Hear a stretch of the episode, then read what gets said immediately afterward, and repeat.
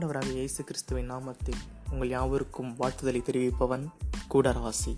இவன் உங்களின் உதவியாளன்.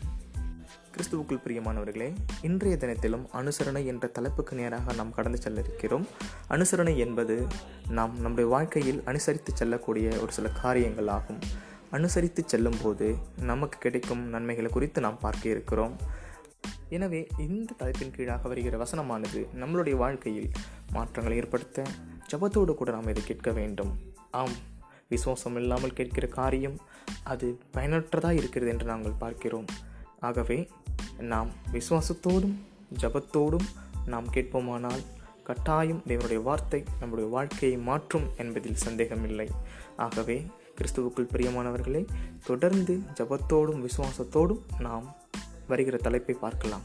வாங்க தலைப்புக்கு நேராக செல்லலாம்.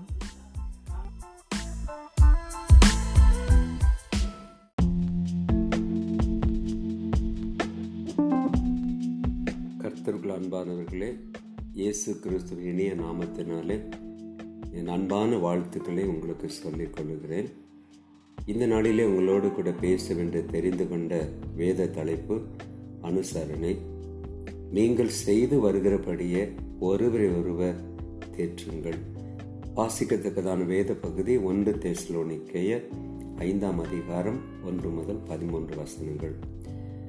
வெப்ஸ்டரும் அவரது மனைவியும் போதகர் ரிக் சிலாட்சி சபையின் விசுவாசிகள். வெப்ஸ்டர் பல் மருத்துவர். அவர்களுக்கு சொந்தமான டென்னிஸ் அரங்கில் ஒவ்வொரு வாரமும் வெப்ஸ்டரோடு போதகரும் டென்னிஸ் விளையாடுவார்.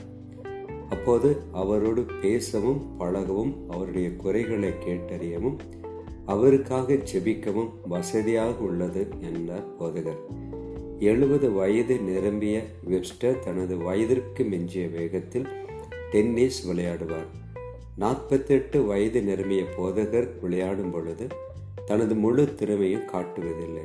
ஏன் என்று கேட்டபோது வாரத்திற்கு ஒரு முறைதான் விளையாடுகிறோம். முக்கியமாக உடற்பயிற்சிக்காக விளையாடுகிறேன். கூடுமான மட்டும் வெப்ஸ்டரும் தோற்பதற்காகவே முயற்சி செய்வேன்.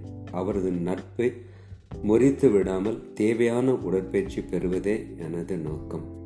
வயது முதிர்ந்து அவரை தோற்கடித்தால் அவரது மனம் புண்படும் விளையாட்டில் உள்ள ஆர்வம் குறையும் அவரை தோற்கடிப்பதினால் பதக்கமோ புகழோ எனக்கு கிடைக்கப் போவதில்லை. நட்பும் உடற்பயிற்சியுமே முக்கியம் என்றார். பிறரை முந்த வேண்டும். நான் பெரியவன் அவரை காட்டிலும் நான் சளைத்தவன் அல்ல. நான் கெட்டிக்காரன் பணக்காரன் இது போன்ற போட்டி பொறாமைகள் நிறைந்த உலகில் வாழ்ந்து கொண்டிருக்கிறோம். இப்படிப்பட்ட மனநிலை நட்பை முறிப்பதுடன் நல்ல கிறிஸ்துவ ஐக்கியத்தையும் சீர்குலைத்துவிடும். விசுவாசத்தில் வளர்ந்தவர்களும் பலனுள்ளவர்களும் விசுவாசத்தில் பலவீனமானவர்களையும் ஆவிக்குரிய குழந்தைகளையும் அனுசரித்து சென்றால் நட்பும் சபையும் வளர்வது நிச்சயம்.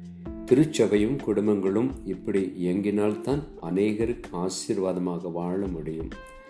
சகோதர சிநேகத்தில் ஒருவர் மேல் ஒருவர் பட்சமாயிருங்கள்.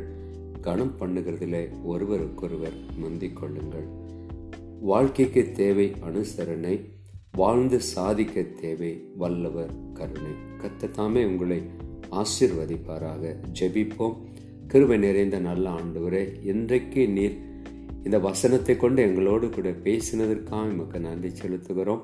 நாங்கள் கேட்ட இந்த சத்தியத்தின்படி கத்திற்குள்ளாக நாங்கள் ஜீவிக்க ஆண்டவர் எங்களுக்கு ஆவிக்குரிய பலத்தையும் ஆவிக்குரிய ஆலோசனைகளையும் நீர் எங்களுக்கு தந்து எங்களை வழிநடத்த வேண்டுமென்று உம்முடைய சமூகத்தில் எங்களை தாழ்த்தி ஒப்புக் கொடுக்கிறோம் ஏதே எங்கள் ஒவ்வொருவரையும் பொறுப்பெடுத்துக் கொள்ளும்.